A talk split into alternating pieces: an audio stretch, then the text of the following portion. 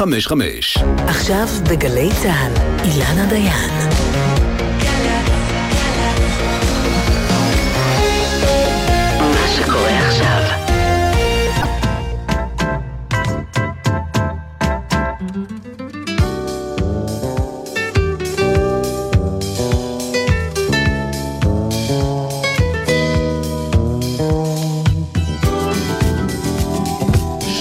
וחמש דקות נכון להבוקר, מילה אחת על אמנון אברמוביץ', שהלך השבוע לסקר הפגנה ופונה משם בחסות שוטרים כשמפגינים מגדפים אותו וקוראים לו כלב בוגד, גיס חמישי ושרוף מסריח. הנה דעה אישית בחצי שקל. מותר לקלל את אמנון אברמוביץ' למרות שלחם ונפצע קשה וקיבל צל"ש במלחמת יום הכיפורים. נדמה לי שהוא יהיה הראשון לומר את זה. אבל מותר גם לשאול מאילו תהומות מגיעה השנאה הזאת ומי מלבה אותה.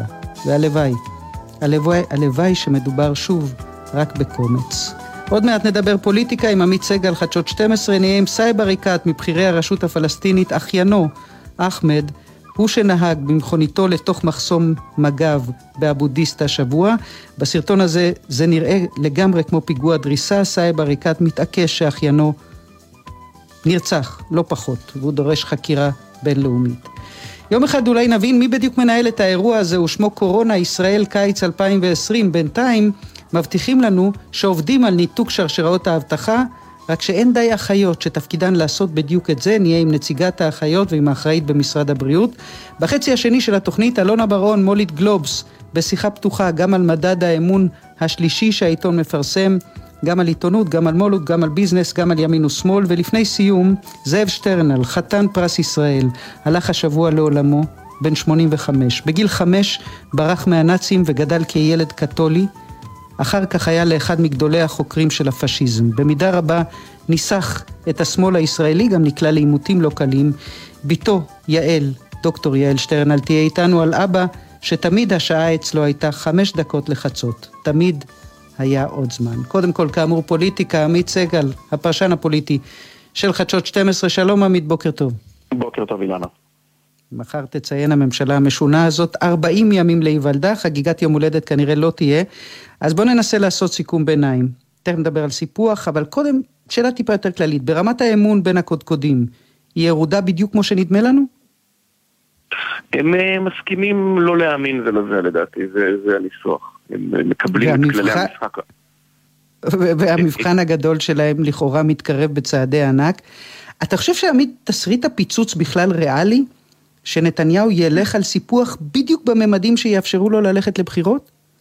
לא, גם צריך לזכור שבכחול לבן מודעים עד כאב לעובדה שההסכם הקואליציוני לא מאפשר להם לעשות שום דבר מאשר להביע את דעתם בראיונות ברדיו. זאת אומרת, אם נתניהו, נאמר, מקבל את האישור מהאמריקאים לסיפוח מלא, כל מה שהם יכולים לעשות זה להצביע נגד בממשלה, אבל, וגם בכנסת, אבל זה יעבור בכל מקרה. על זה זה לא יתפרק. ואני גם לא חושב שנתניהו משתמש בסיפוח כדי לאיים בבחירות. אם הוא ילך לבחירות, יש לו שפע של תירוצים אחרים, מהתקציב ועד, אה, לא יודע, כל נושא שאת יכולה להעלות בדעתך, את הסיפוח הוא באמת רוצה. וצריך לומר שדוברת הבית הלבן מבשרת הלילה שטראמפ מתכוון לומר דברים בפומבי בעניין הזה. יכול להיות באמת שכל העסק הזה ינוטרל אה, בחסות האמריקאים שהצטננו והמתנחלים שמתנגדים ואשכנזי שאומר שלא יהיה סיפוח בבקעה. זאת אומרת, יכול להיות שכל האירוע הזה שסימן דרמה גדולה בתחילת יולי יסתיים בכל ענות חלושה? שסימן גם דרמה גדולה עוד מסוף ינואר, צריך להגיד. אה, אני לא יודע אם כל ענות חלושה, כי את יודעת, זה, זה מצחיק אותי, בדיוק חשבתי על זה. שלשום אה, הייתי, הייתי בהפגנת השמאל נגד הסיפוח, והיו בה כמה מאות בני אדם, והיא הייתה מאוד מנומנמת, והפגנת הימין באותו ערב בכלל לא עסקה בסיפוח.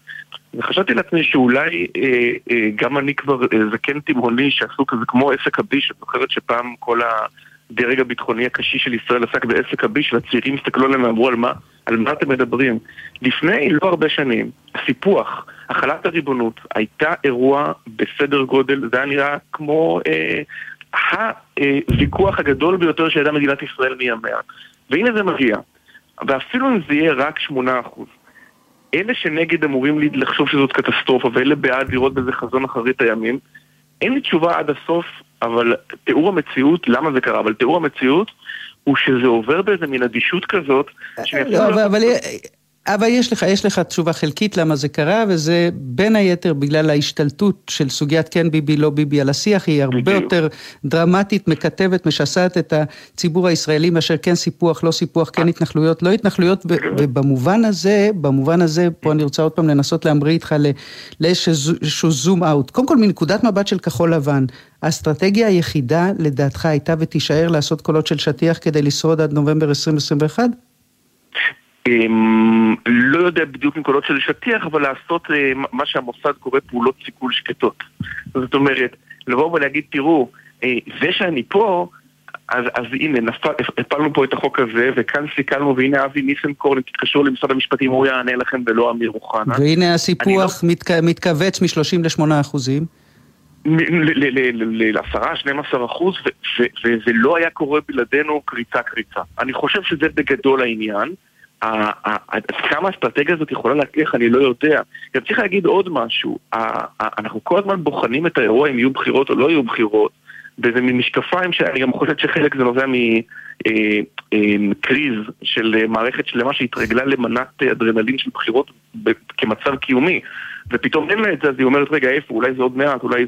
אני לא חושב שאנחנו בפתח בחירות, ש- שהאירוע הוא כבר של נתניהו מתבצר בבלפור עם הכפתור האדום כדי ללחוץ עליו, וגנץ ואשכנזי צועקים לו, לא, אל תעשה את זה. מצד שני, עמית, כשמלמדים אותנו לנתח פוליטיקה רק מצד המספרים, נתניהו רואה סקרים, נתניהו יודע שהוא יכול להנחיל תבוסה מוחצת לשמאל, למרכז, נכון. לכל מי שעומד בדרכו. כביכול אין שום סיבה שהוא לא יעשה את זה. נכון, למעט שתי סיבות אה, גדולות מאוד. אחת, הקורונה. אני חושב שהסיבה שנתניהו הלך אל הבחירות, אל האחדות, הייתה אה, כי בחודש מרץ היינו עם משהו כמו 500 חולים מדי יום, וצפי לעלייה מעריכית במספר החולים, ונתניהו לא העז לקחת את הסיכון של ללכת לבחירות בקורונה. עכשיו, שימי לב שכל הדיבורים על עוד בחירות החלו כשמספר החולים התרסק כמעט לאפס. אנחנו שוב באותו מצב. נתניהו לא ילך לבחירות, לדעתי, כל עוד הוא לא יודע בוודאות שהאירוע הזה תחת שליטה ואולי אפילו לקראת סיום. עכשיו, זה לא המצב עכשיו. אולי עוד שנה, אבל בעוד שנה אנחנו כבר יכולים להיות בעולם שבו 40 מנדטים של הליכוד יתכווצו להם ל-28 או 30. ולכן לדעתי לדבר על בחירות עכשיו באיזה גזירת גורל ודאי, מוקדם, מוקדם מאוד. בפאתי הדיון שהיה השבוע בוועדת הכספים, כשנתניהו ביקש לאשר לו החזרי מס רטרואקטיביים בסדר גודל של מאות אלפי שקלים, זה מסוג האירועים שהוא מבין שקצת יצאו מכלל שליטה, במובן זה שאילו היה יודע שזה היה מתגלגל לזה, היה מראש מבין שזה לא משהו שאתה עושה בתקופה הזאת? אני, אני חושב שלא. נתניהו יש לו רקורד, שכשהוא, אה, בוא נגיד ככה, הפסדים הוא יודע לחתוך. הרי על זה כל האמירות שהוא גם אוכל את הדגים וגם מגורש מהעיר. את ההפסד הזה הוא לא חתך. עכשיו, אני חושב שבמידה רבה, קודם כל באמת זה דבר אה, אה, מגונה, בטח בעיתוי הזה, אבל, אבל הסיפור הוא שכאן אנחנו רואים מקרה קלאסי של מה שנקרא החצנת נזקים. נתניהו נהנה מהתועלות, ומי שסופג את הביקורת בציבור זה לא נתניהו שקיבל את זה, אלא אנשי כחול לבן שנעדרו מההצבעה. בני גנץ משול עכשיו, אילנה, לאדם שקנה אוטו בתשלומים. אבל בניגוד לעסקאות שאנחנו מכירים, שקודם אתה מקבל את האוטו ואז התשלומים, הוא קודם עם התשלומים, 18 חודשים, צמודי ריבית ומדד. בשוק האפור, התשלומים הולכים וגדלים ואת האוטו הוא יראה רק בעוד שנה וחמישה חודשים. את יודעת, השאלה הגדולה היא, האם הוא יקרוס תחת הנטל ולא אפילו לא יקבל את האוטו. זאת הש... השאלה היחידה בעיר עד נובמבר 2021. רק לפני שאנחנו נפרדים, עמית, היית שם עם אמנון אברמוביץ' בהפגנת הימין השבוע, שבה צעקו לעברו קריאות גנאי שהאמת שקשה לי אפילו לחזור עליהן. את הפער בין העמדות הפוליטיות שלכם אנחנו מכירים. יכולת להבין את גודל הזעזוע של הרבה אנשים שראו את הוידאו הזה ולא הבינו לאן הגענו? תראי, זה באמת נראה רע מאוד בוידאו, וזה גם נראה לא נעים בכלל, אה, בלשון המעטה בחיים. ולא צריך לגרש אה, מישהו שמגיע אה, עיתונאי, גם אם הוא לא כתב עם פנקס ועט, אלא פרשן דעתן ואפילו מעצבן, את המפגינים כמו אמנון. האמת שהסרט עצמו עסק ב... בדיוק בסוגיות האלה של סימטריה בשנאה בין ימין ושמאל וכולי. הסרט ו... שאתה ואמנון מצלמים בימים אלה ולכבודו כן, הייתם שם במקום. לשם, ולהפגנת השמאל, וכדי לענות באופן רחב על הסיפור הזה ומה קרה שם ולמה קרה שם ומה הדעה על זה ומה, איפה עובר הגבול בין אה, לקרוא קריאות ליותר מזה, אז אה, בדיוק, בדיוק על זה אנחנו מתווכחים בימים מול המצלמה. כן, וגם אנחנו. נמשיך להתווכח, אני מניחה, וגם uh, לשוחח. עמית סגל, פרשן, חדשות 12, הפרשן הפוליטי. תודה, עמית, בוקר טוב. תודה, בוקר טוב אילי. זה קרה שלשום באבו דיס, רכב פרטי מתקרב למחסום, סוטה פתאום ימינה ומתנגש בעוצמה במחסום, שוטרת מג"ב נפצעת קל, חברתה יורה והורגת את הנהג. אחמד עריקאת, בן 26, היה אחיינו של סאיב עריקאת, אחד מבכירי הרשות הפלסטינית, שגם מול סרטון שנראה די חד משמעי, מתעקש, האחיין שלי לא היה מחבל. דוקטור סאיב עריקאת, thank you for joining us. Hi Elena, thank you for having me.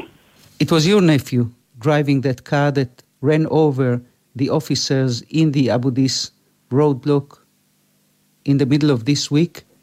What did you think, Saib when you watched the video? I watched the video of 12 seconds, and then I saw the car straight, and I saw Ahmed opening the gate of his car, raising his hands up, and then immediately shot and killed without giving him a second to explain what happened. Uh, and that's what I saw. And before that, I saw another video released by somebody called Faid from the Shin Bet, smearing Ahmed. And if you look at the clothes he was wearing while he's speaking in the Shin Bet video and the clothes he was wearing when he's down on the ground, you'll know the fabrications they're doing. So Palestinians cannot make mistakes. Palestinians' cars cannot stray. Palestinians cannot bend. Palestinians cannot put their hands in their pockets he was going to Bethlehem to get his sisters from the coiffure, from, from the salon. When you say stray, Dr. Arikat, I guess you realize that anybody watching that video would see nothing else but a driver intentionally running over those officers. He was going at five kilometers an hour. The car straight, it's obvious. Look at the video. The, the, Ahmed opened the door. He got out.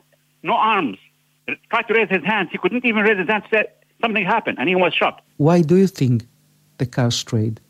I don't know. I, I, okay, can I ask for an international investigation? Can I get my own inspectors at my expense, at the Palestinian people's expense, to say what happened? Because someone who's going to Bethlehem to get his daughter, his sister, from the coiffure, the salon, his sister Iman is sitting in a white gown, being going to be wedded between 7 and 10 p.m. His wedding is scheduled for three weeks, and now we have to turn everything around to show us as killers, terrorists. An innocent man was murdered.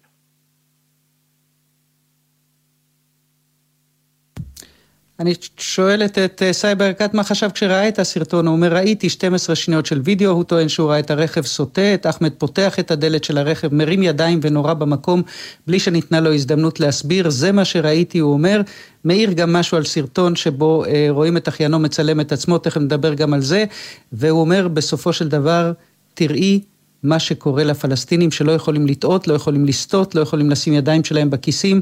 האחיין שלי היה בדרך לבית לחם לאסוף את אחיותיו מסלון היופי בדרך לחתונה של אחת האחיות. אני שואלת אותו, כשאתה אומר שהרכב סטה, אתה מבין שהרבה אנשים רואים בסרטון הזה שום דבר חוץ מאשר ניסיון לדרוס את השוטרים במחסום, ועל זה עונה סאיב עריקאת, הרכב נסע במהירות של חמישה קילומטר לשעה, זה נכון שהוא סטה, אבל תראי שהוא פותח את הדלת, יוצא החוצה, בלי שהידיים שלובות, הוא מרים את הידיים, הוא יכול היה אה, אה, לצפות שזה מה שיקרה, משהו קרה, והוא נורא, לא מסביר סאיב עריקאת, למה הרכב סטה, אני לא יודע, הוא עונה על השאלה הזאת, אני מבקש חקירה בינלאומית תחת פיקוח פלסטיני, שמישהו יסביר לי למה זה קרה, כשבחור נוסע לחתונה משפחתית, כשהוא בעצמו מתכונן להתחתן בעוד שלושה שבועות, ועכשיו מציגים אותו כרוצח, כטרוריסט, והוא היה אדם חף מפשע. Were you in touch with Ahmed lately? Was there anything different going on with his life? Ahmed was with us the night before circulating the cards with the wedding of his sister. Ahmed was with us every day. He's one of, he, I know him very well. I, he's my son. He wouldn't even think of doing such a thing. And now, not only that they killed him, not only that they should say that we did a mistake or we did something, they have to turn him out to be mad, to smear him and to smear us. Can you try and explain to me that video that was indeed released this week in which your nephew is filming himself the day before the incident? Do you have any kind of idea why would he say I never betrayed my fellow countrymen? Your brother is not a spy? You know, you know, th- things can be done, and th- you know, I asked an hour, Elena, after the incident. I called many of the Israelis and called many of the journalists and told them, please release the videos, release the videos, have an investigation, because I know anything can be set up, anything can be fabricated. Why would Ahmed, in his sister's wedding day, Ahmed is known to everyone in, in Abu Dis and Palestine. No one can even show, you know, he's not in politics. He's, he's, he's you know, Iyad al-Hallaq was killed, and then for hours and hours and hours, he was a terrorist trying to kill you soldiers. And then it turned out that he was an autistic. So I'm asking you directly, Mr. Arikat, can you entertain the possibility that your nephew, from some reason, wanted to clear his name because people perceived him as a collaborator? And that's what we see in the video from the incident in Abu Dis? Elena, Elena, this is this is nonsense. Our name doesn't need to be cleared. Our name is, is, is very, very pure. We're a people of peace. We're people who want peace. And Ahmed is a very well-known person in Abu Dis and Jericho and in, all, in Jerusalem, all over. And you see, you go to the condolences house and see how people feel towards him. אני שואלת אם הוא היה בקשר עם האחיין שלו לאחרונה, הוא אומר, הוא היה איתנו בלילה שלפני החתונה של אחותו, כל יום ראיתי אותו, הוא היה כמו בן שלי, אין סיכוי שהוא היה חושב אפילו לעשות דבר כזה, לבצע פיגוע, הם הרגו אותו והם אפילו לא מודים שהייתה שם טעות, ובסופו של דבר גם מחתימים אותו ואותנו. בעניין הזה אני שואלת על הסרטון שבו רואים את אחמד יום לפני האירוע, מצלם את עצמו ואומר את המילים, אני לא בגדתי בבני עמי, אח שלכם לא משת"פ.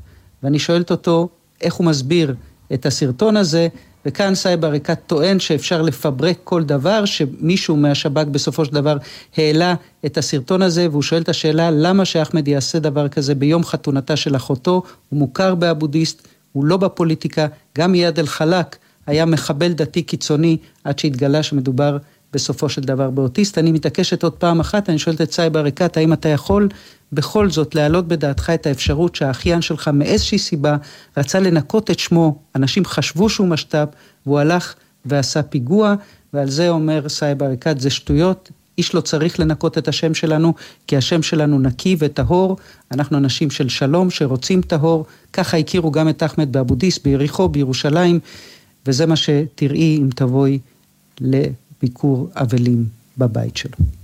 You've been part of the Israeli Palestinian conflict for so many years as a negotiator and as a student of the conflict, and of course, as a Palestinian. Is there something that drives home when it becomes personal? Is there something that you understand now that perhaps you didn't understand before? Ilana, Ilana, I understood from day one in my negotiation that my job is to save lives of Israelis and Palestinians. And I mean, see this happen and that happen here and there. What do you think happens to me?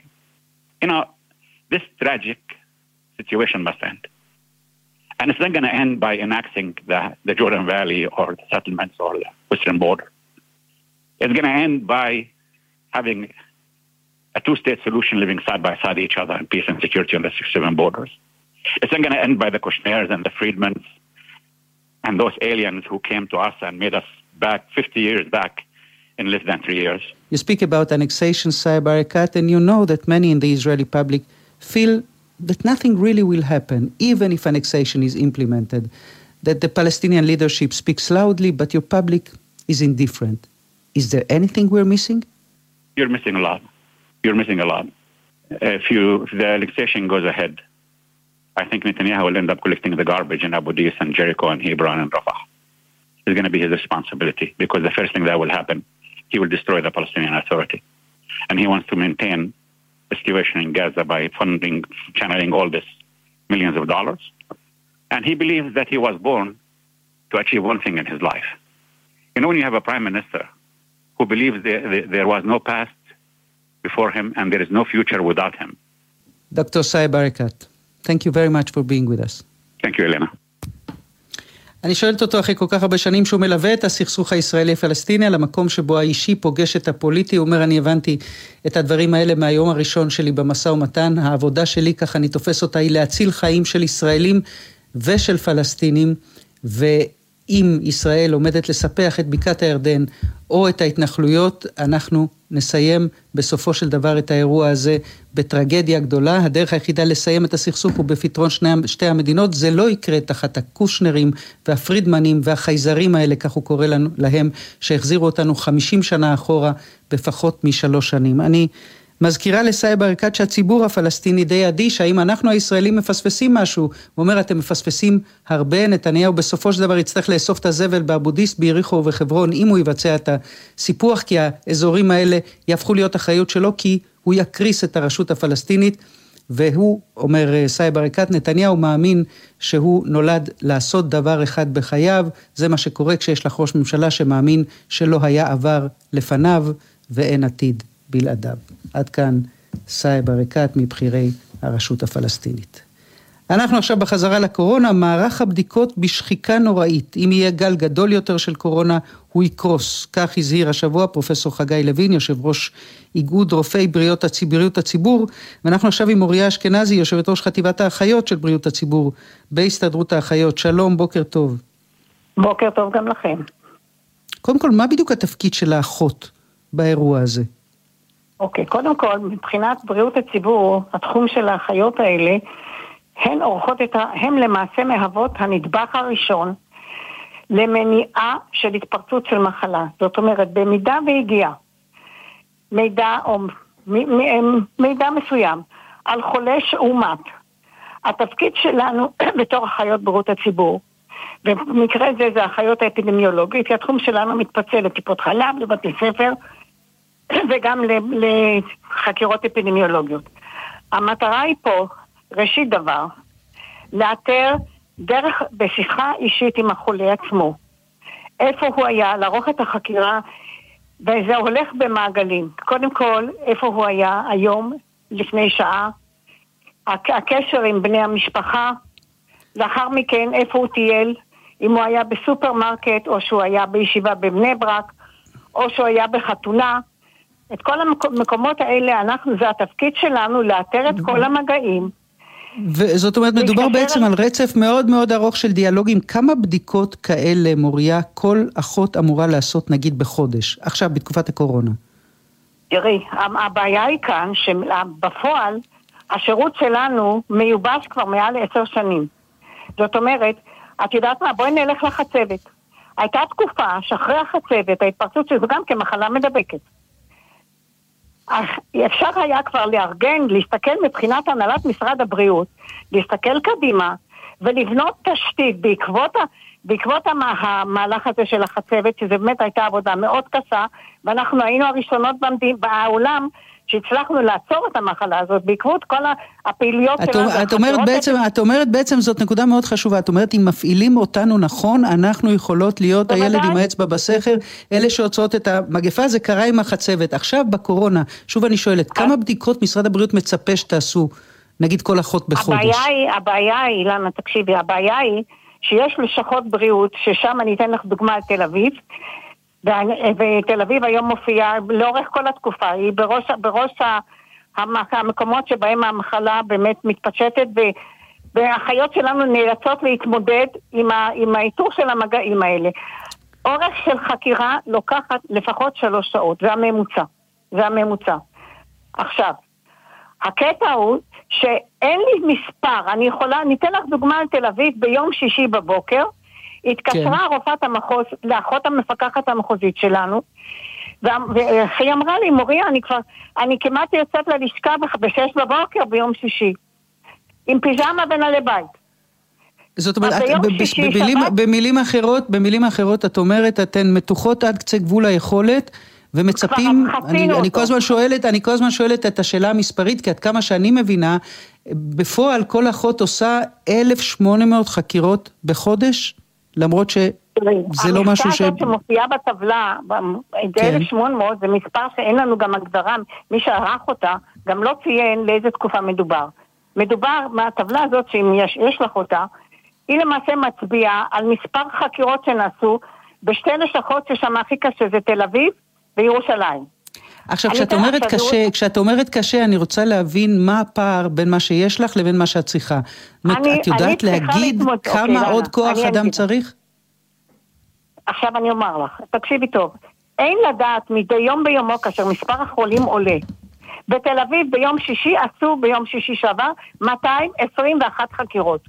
אין כאן איזשהו כלל שמכתיב לי שאני יכולה לקבל, ל- ל- לבצר כך. אני צריכה להתמודד בתור אחות אפידמיולוגית עם מספר החקירות שמתפצל, מתפצל לי, למס- נניח אנחנו בתל אביב ארבע.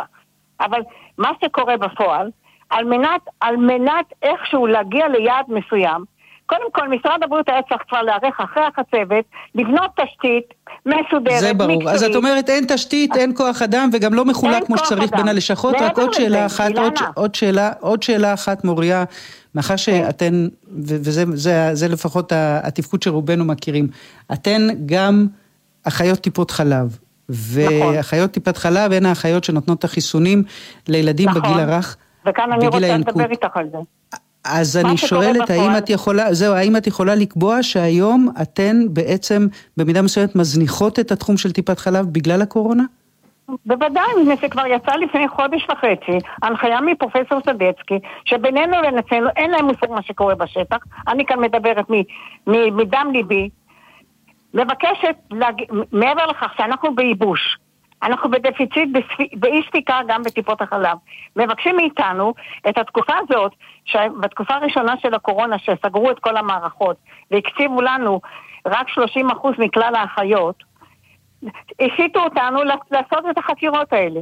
וזה בא ואת אומרת שבסופו של לא- דבר, את, רק אני רוצה לוודא מוריה, מוריה שני דברים. את אומרת בסופו של דבר בפועל התוצאה יכולה להיות אפילו מסוכנת מבחינת בוודאי. ההזנחה של תחומים אחרים?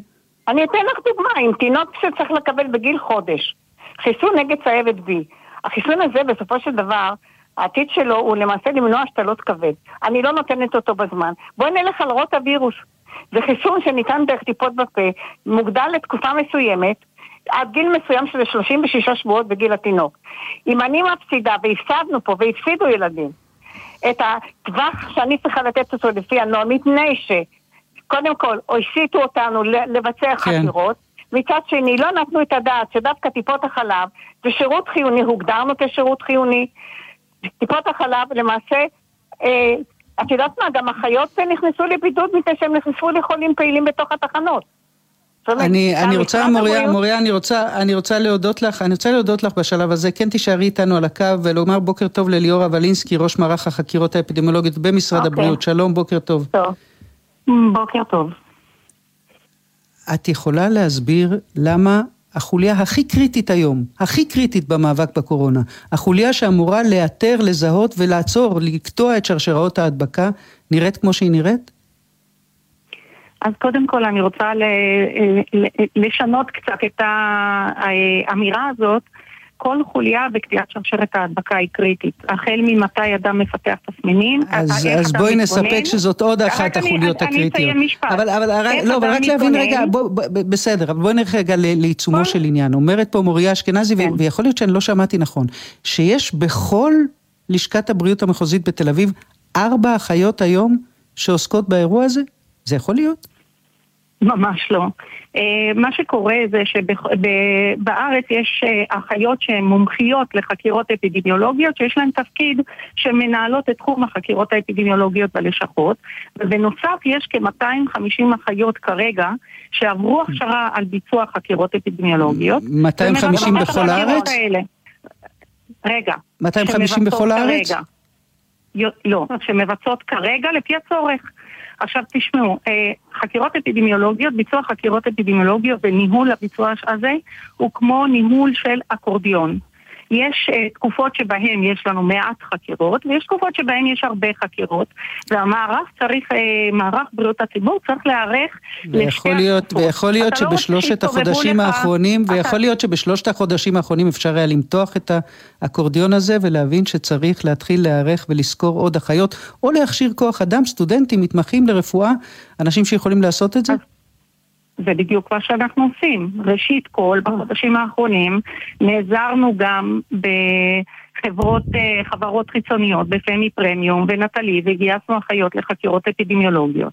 כרגע השבוע אה, סיימנו לגייס קרוב ל-300 סטודנטים לרפואה ולסיעוד כדי לבצע חקירות אפידמיולוגיות. אנחנו נערכים לא כל הזמן, אנחנו כל לא יום עם אצבע על הדופק.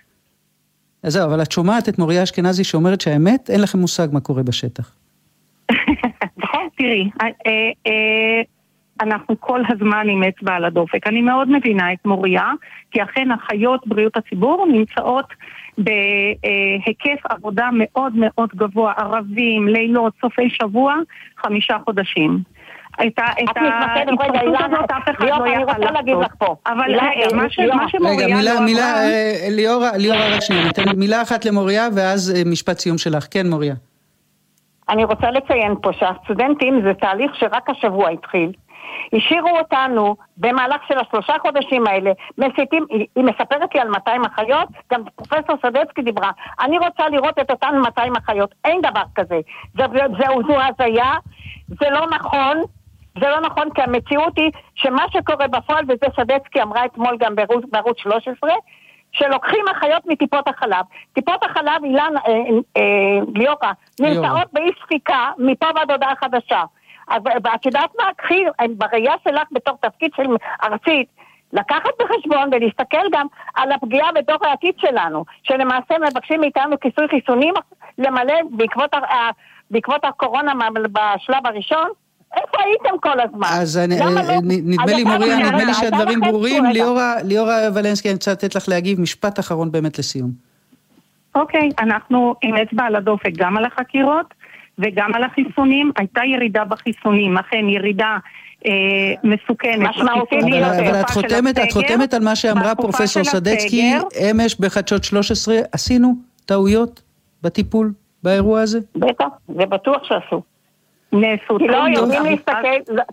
טעויות בכל היקף הטיפול באירוע הזה. מבחינת אחיות, בריאות הציבור, אנחנו עם אצבע. אה, אנחנו עקבנו אחרי החיסונים וצריך לזכור שבתקופה של הסגר אנשים פחדו להגיע לעשות חיסונים וטיפות החלב פרק זמן מסוים היו סגורות. חברות, אנחנו נאלצות לסיים, אנחנו לא, לא, אנחנו נאלצות, כן, נדמה לי, מוריה, נדמה לי שגם זעקתך ברורה וגם התשובה, אנחנו לצערי הזמן שלנו הסתיים. הזמן שלנו הסתיים, אני מאוד מאוד מודה לשתיכן. לא, חבל, אבל נדמה לי שהדברים נאמרו. מוריה אשכנזי, ליאורה ולינסקי, תודה רבה לשתיכן. יום טוב. אתם מאזינים לגלי צה"ל. קיה במבצע לעמיתי מועדון חבר. קיה ספורטאז', נירו הייבריד, סטוניק, פיקנטו ביתר דגמי קיה, עכשיו בתנאים בלעדיים לעמיתי מועדון חבר. מ-19 ביוני עד 17 ביולי. לפרדים כוכבי 9920 או באתר חבר. זה הכל בשבילך,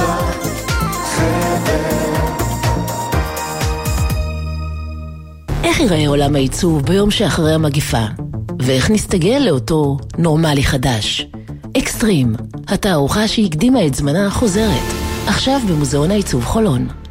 אתם כותבים? 2222. ב-2 בפברואר 2022 תוכלו לסיים MBA של רופין ולקחת את הקריירה שלכם למקומות חדשים.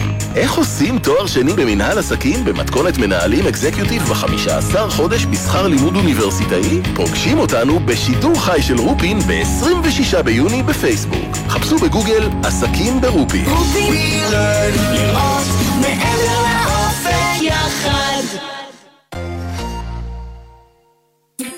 הידעתם שרוב בוגרי הפקולטות למשפטים הם ממוצא אשכנזי, ומשתכרים כעורכי דין יותר מחבריהם לספסל הלימודים ממוצא מזרחי.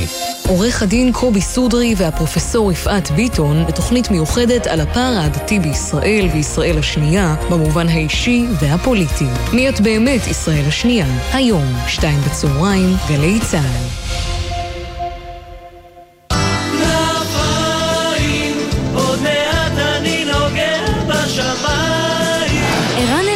וצחי דבוש בשידור מיוחד ממסדר הכנפיים עם הטייסים הטריים ובני משפחותיהם. היום רבע לשש, גלי צה"ל. עכשיו בגלי צה"ל, אילנה דיין.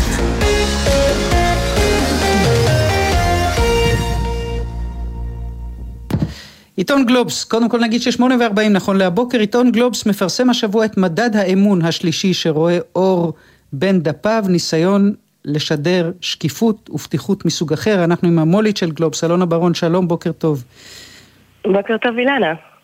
בבואנו לסופרמרקט, את כותבת בטור מיוחד, אנחנו יכולים לדעת אם יש שומן רווי או סוכר בכמויות גדולות. יבוא יום בו לא נזכור איך פעם הסכמנו לקבל את תמונת המציאות, המזון של התודעה שלנו מגופי תקשורת שלא פורסים בפנינו בשקיפות את תפיסת עולמם. לגלובס יש תפיסת עולם? אה, לגלובס יש תפיסת עולם, הוא כמעט במתכונתו המחודשת אה, נבנה מתוך תפיסת העולם הזו. אה, בעצם איתה הגעתי, אני שמה רגע בכוכבית, אילנה, אני מודה לך עוד על השלב המקדמי להגעתי לגלובס, על תוכנית עובדה. אה, כן, אבל אנחנו, אנחנו לא, נ, לא נערבב, כי אז, כי אז בדיוק אנחנו נכתב בדיוק במה שאתם מטיפים לו, לא נעשה ניגוד אינטרסים, אבל אני כן, אני כן, הרי למה שאלתי אותך? כי הטענה המרכזית שאת צריכה להתמודד איתה בחודשים האחרונים, אולי בשנה האחרונה, היא טענה שאומרת, את וגם העורכת נעמה סיקולר מאוד מנסות להפגין איזון, ואפילו איזון מתמטי, ובסוף, איזון זה לא תפיסת עולם, איזון זה שיטת עבודה. שאולי יש בה אפילו איזושהי קריצה לקוראים שלכם? אה, להגיד שזה קריצה, קודם כל אני חושבת שאיזון או גיוון או לא משנה איך נקרא לזה, הוא גם תפיסת עולם, הוא גם שיטת עבודה, שיטת עבודה היא פשוט דרך לבצע את אותה תפיסת עולם. עם אותה תפיסת עולם שקשורה לגיוון, ממש הגענו לגלובס. וגלובס אה, נבנה במתכונתו הזו על בסיס חזון וערכים. עכשיו אני אשאל אותך, אני אשאל אותך אותה שאלה, עכשיו אני אשאל אותך אותה שאלה בצורה טיפה פחות מנומסת. באותו מדד שאתם מפרסמים, אתם מראים נכון. שבמדד הדעות יש בגלובס בשנה האחרונה 13 אה, אחוזים של טורים של בעלי דעות ימניות בהשוואה לשלושה אחוזים בעבר. יכול להיות שזה בגלל שהבנתם שקודם הייתה הטיה שמאלה וצריך לתקן אותה, או בגלל שהבנתם שעדיף היום שיותר טוב לכם מבחינת טעמם של הקוראים לטעות ימינה? אה, תני לי רגע לענות לך על זה בשתי רמות, בסדר? הרמה הראשונה מדברת על גיוון, לא התחלנו אותה מהכיוון הימני.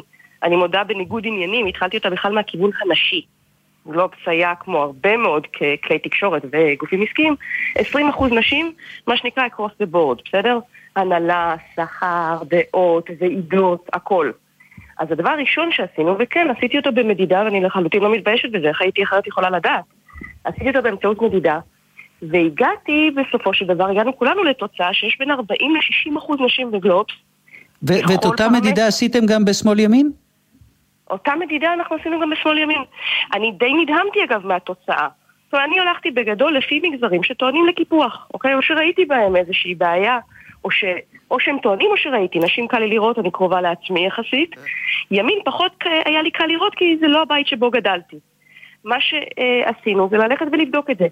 אני הופתעתי מאוד מהתוצאה. את, את אמרת את הנתונים, אבל מה שהנתונים שלך אה, שהקראתם הם אמיתיים, זה היה בעצם מתוך הדעות שפורסמו בגלוב בתקופות מסוימות, כאילו על פני תקופה, מתוך הדעות שנמצאו כמובהקות פוליטית, עשרה אחוז ימין ותשעים אחוז שמאל, אני לא, לא הייתי ערה לזה.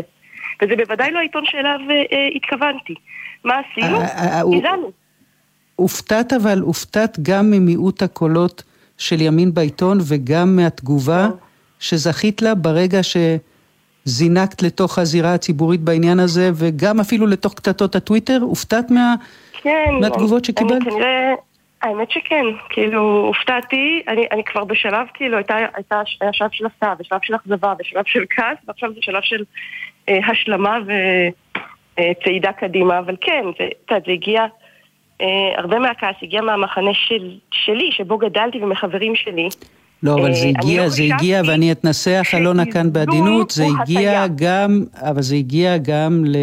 למקומות של עיסוק ביחסים אינטימיים שיש לך או אין לך עם אחד הקולות הבולטים בימין. זאת אומרת, זה דברים שתיארת לעצמך שתצטרכי להתמודד איתם? אה, לא. קודם כל, גם פה אני לא אתייחס לך אישי, אבל באופן כללי לא חשבתי שמישהו יורד למקומות כאלה. אני באמת לא שאלתי, לא אה, שאלתי, באמת לא שאלתי כדי שתתייחסי, ו- באמת שאלתי לא, כדי לשאול אם תיארת לעצמך שתצטרכי להגיע. למקומות האלה. לא, אני גדלתי על, על, על אה, ערכים אה, מסוימים אה, שהשתייכו או שחשבתי שהם קשורים למחנה הזה, ליברליות וגיוון דעות וכל מיני כאלה. באמת ובתמים, אילנה, חשבתי שיקבלו אותי בברכה. אגב, ההפתעה הזאת הייתה הראשונה, הייתה כשפרסמנו את דוח האמון הראשון. זה השנה לרכישה, כי זה כל פעם מציין שנה, והפעם זו השנה השלישית. ואני חשבתי שכולם אה, אה, ימחאו כפיים, חשבתי שכולנו בתקשורת מבינים את בעיית האמון בנו, כי היא, היא ניכרת בהרבה מאוד פרמטרים. כולנו מבינים שהדרך לשם, חשב, כך חשבתי, היא שקיפות, כמו שאנחנו דורשים מאחרים. נאה דורש, כן, אבל, מקיים. אבל אני חושב, אבל אני. חושבת שגילית, אבל אני חושבת שגילית שהבעיה היא אמיתית כשפרסמתם את מדד האמון למשל במערכת המשפט, וכתב המשפט שלכם, חן מענית, הוא עצמו לא הסתיר את מורת רוחו, ולזכותכם ייאמר שמורת רוחו גם קיבלה ביטוי בעיתון, מעצם המסגור של התוצאות של הסקר. זאת אומרת שכאילו נקטתם עמדה בהקשר הזה.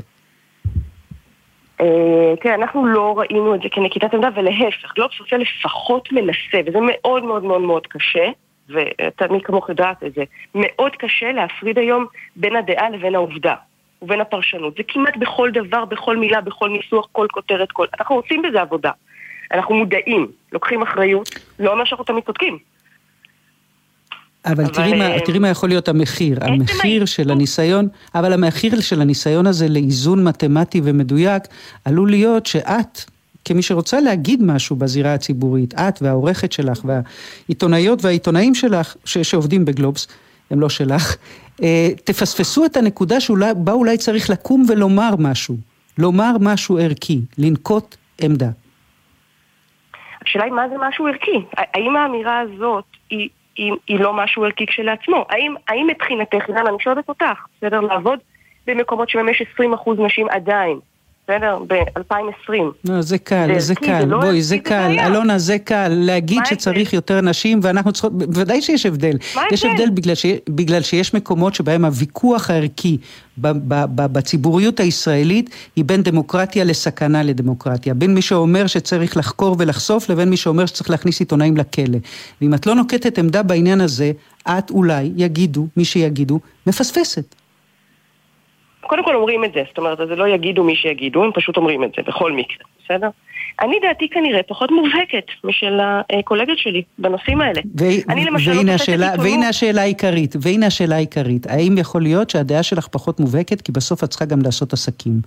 את צריכה שהעיתון יתייצב, העיתון בחובות, ויכול להיות, כמו שאמרה אחת העיתונאיות, זה לא אידיאולוגיה, זה הישרדות. אה, אז אה, התשובה היא לא. העיתון קודם כל לא בחובות. אין, אין לו שקל חוב. שנית, העיתון, האם הוא עדיין מפסיד כסף?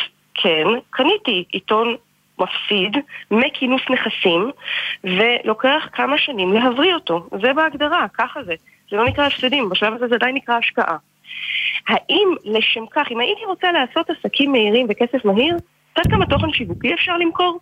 בשביל מה אני צריכה את זה? זה, לא, זה בכלל לא הדרך לא הקלה ולא המהירה, אבל היא הדרך שבה אני מאמינה. אני חושבת שעיתונות ש... לא אמורה לשקף את דעתי הפוליטית הספציפית. ואני חושבת שאם יש כזאת כמות של אנשים שחושבים אחרת, מן הראוי לשמוע גם אותם. כי אולי לא כל הצדק נמצא אצלנו. כך אני חושבת. הנה נאמר העניין העיקרי, ונדמה לי, נדמה לי שעל זה לא צריך להיות ולא יכול להיות ויכוח. מה? אלונה ברון, ש... המולית של גלובס, על מה שאמרת עכשיו בסיפא, ברור לגמרי שזה נכון, ובשביל מה שזה שווה לא גם אני חותמת על זה. לא כל האמת אצל אף אחת מאיתנו. אלונה ברון, המולית של גלובס, תודה רבה שהיית איתנו הבוקר. בוקר טוב. תודה רבה לך, אילנה, בוקר טוב.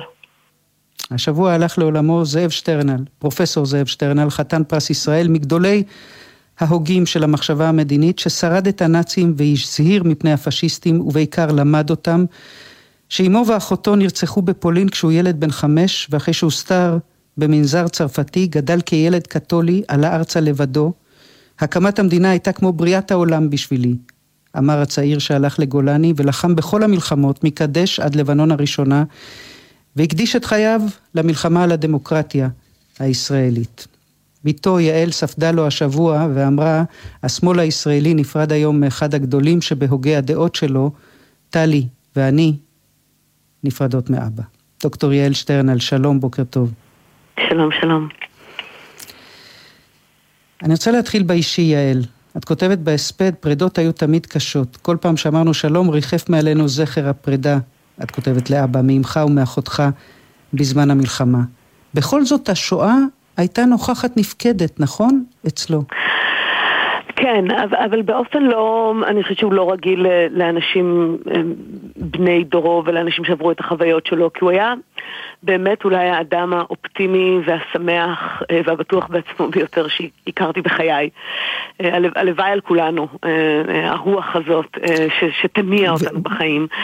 והצלחת להבין, הצלחת להבין איפה הוא אפסן את האסון, את הטרגדיה, את עומק הצלקת? את יודעת, זו שאלה שהוא, שהוא לקח איתו אל הקבר, כי כן. הוא הצליח להגיע עד יומו האחרון בלי שנדרשנו לזה. כלומר, הוא... אני חושבת שהוא ארז את זה אה, באיזשהו מקום במוח שלו. אה, והצליח להניח לזה אה, ולהמשיך הלאה. ואני לא יודעת אם זה בריא או לא בריא, אני לא יודעת מה היו אומרים על זה פסיכולוגים. Hmm. אבל הוא, אצלו הדחקה עבדה, אבל הדחקה הרי אף פעם לא עובדת עד הסוף. כן. וזה היה מתפרץ ברגעים שבהם היינו נפרדים, בעיקר בשנים שהייתי הרבה בחו"ל, שחייתי בחו"ל. שמה, שהפרידה אף פעם לא נגמרה? היינו נפרדים לכמה חודשים, וזה היו פרידות מאוד כואבות. אמ, ובפעם האחרונה שנסעתי לחצי שנה, אה, ב-2016, זאת הייתה הפעם הראשונה ש, שאמרתי לו את זה בפרצוף. אמרתי לו, אבא, אנחנו עוד ניפגש. אתה חושב שאנחנו לא hmm. ניפגש, אבל אני אומרת לך שאנחנו עוד ניפגש. כי, כי אני ידעתי על מה הוא חושב באותו רגע. אני, אני ידעתי במה הוא נזכר, ובתחושה הזאת שנפרדים, חושבים שזה רק לכמה חודשים, ואז יותר לא מתראים לעולם. וזה בסוף לתמיד.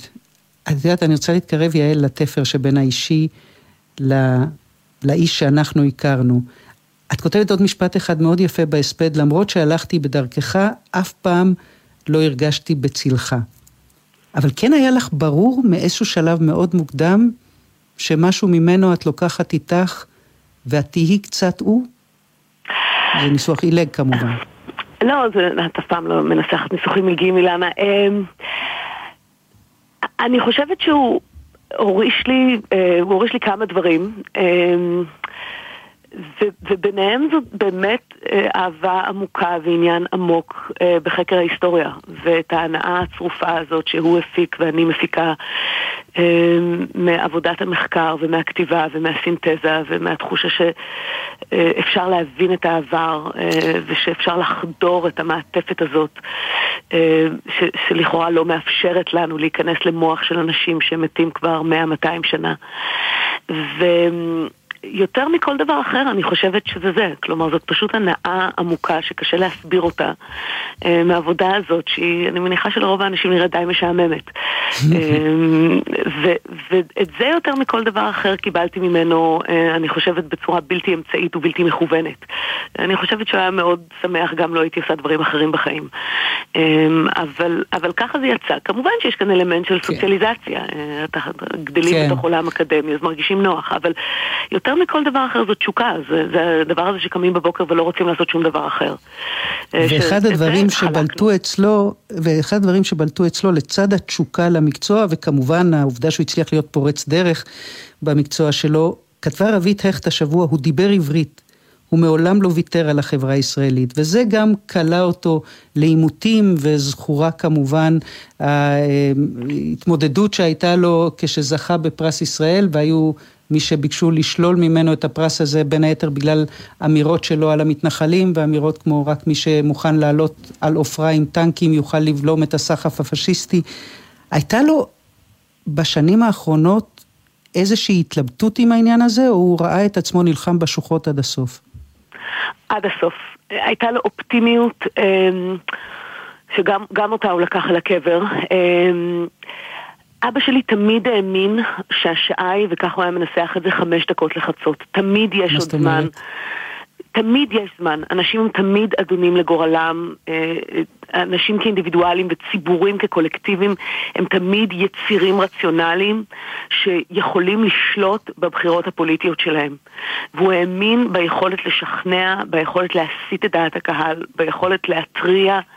ו- ולגרום לאנשים להבין שאם רוצים כאן את סוג המדינה שהוא רצה לראות פה, אה, יש דברים שלא יוכלו להתקיים.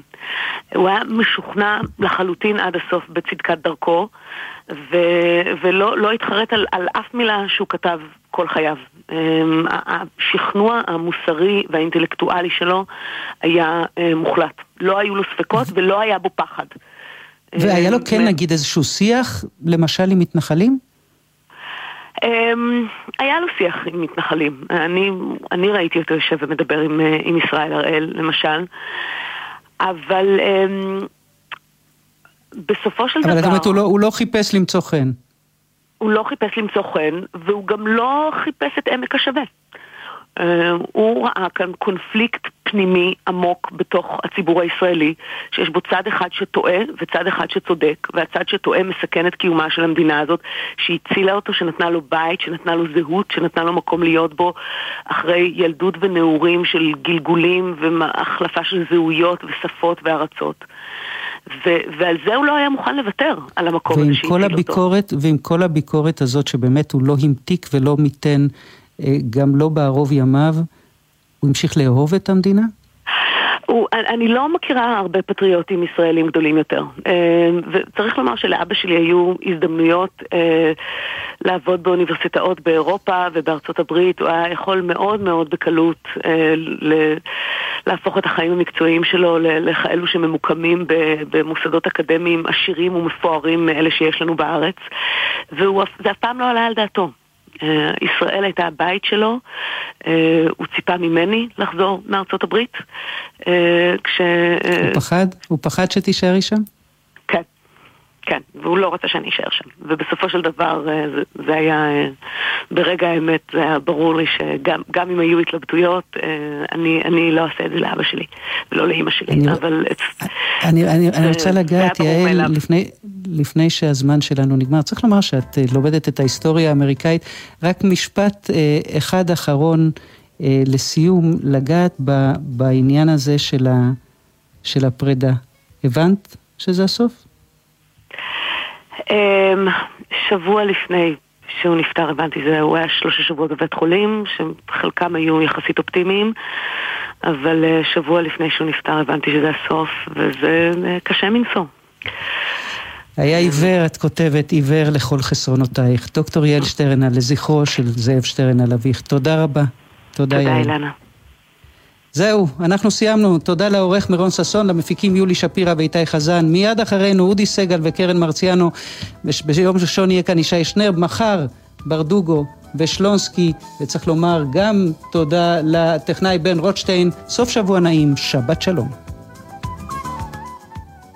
בחסות שירביט, חברה לביטוח, המציעה עד 50 אחוזי הנחה בביטוח המקיף לרכב. לפרטים חייגו כוכבית 2003. שירביט, כפוף לתנאי החברה. בחסות אביבי מטבחים, המשיקה אירוע מכירות של מטבחים ומוצרים משלימים בחודש יוני. אביבי מטבחים. אתם מאזינים לגלי צה"ל. פועל נחתך ממסור דיסק באתר בנייה, מצבו בינוני. במד"א מדווחים על פועל בן 50 עם פגיעה רב-מערכתית ללא סימני חיים. כל אחד מהפועלים האלה הוא אבא של מישהו. אח של מישהו. אבא של מישהי. יש לנו משפחה. שנותרה שבורה. אפשר למנוע את התאונה הבאה. אפשר למנוע את התאונה הבאה. ראיתם מפגע בטיחות בבנייה? דווחו מיד לקו החיים, המוקד הלאומי של המוסד לבטיחות ולגהות. תעזרו לי להציל את האבא. המוסד לבטיחות ולגהות, דואגים לכם כאן. לחייך זה חשוב וטוב לבריאות. חיוך בריא מתחיל בחניכיים בריאות. במקרה של ניידות שיניים, דימום או ריח רע, פנו למומחה למחלות חניכיים. שירות לציבור. מגיש האיגוד הישראלי לרפואת חניכיים. בקרו באתר perio.org.il בקרוב גלי צה"ל חוגגת 70, ואנחנו רוצים לחגוג איתכם. לא צריך להביא מתנות, אבל כן נשמח לזיכרונות. תנו לנו את רגעי גלי צה"ל שלכם. אם נפגשנו בדרכים, או באירועים מיוחדים, או בשטח. אם קרה משהו בלתי נשכח, או סתם סיפור טוב, ספרו לנו אותו. היכנסו לאתר או ליישומון גלי צה"ל. חפשו את הכותרת גלי צה"ל שלי, ושתפו אותנו בפעמים שהצלחנו להיות חלק מחייכם. מה שקורה עכשיו. מיד אחרי החדשות, קרן מרציאנו ו...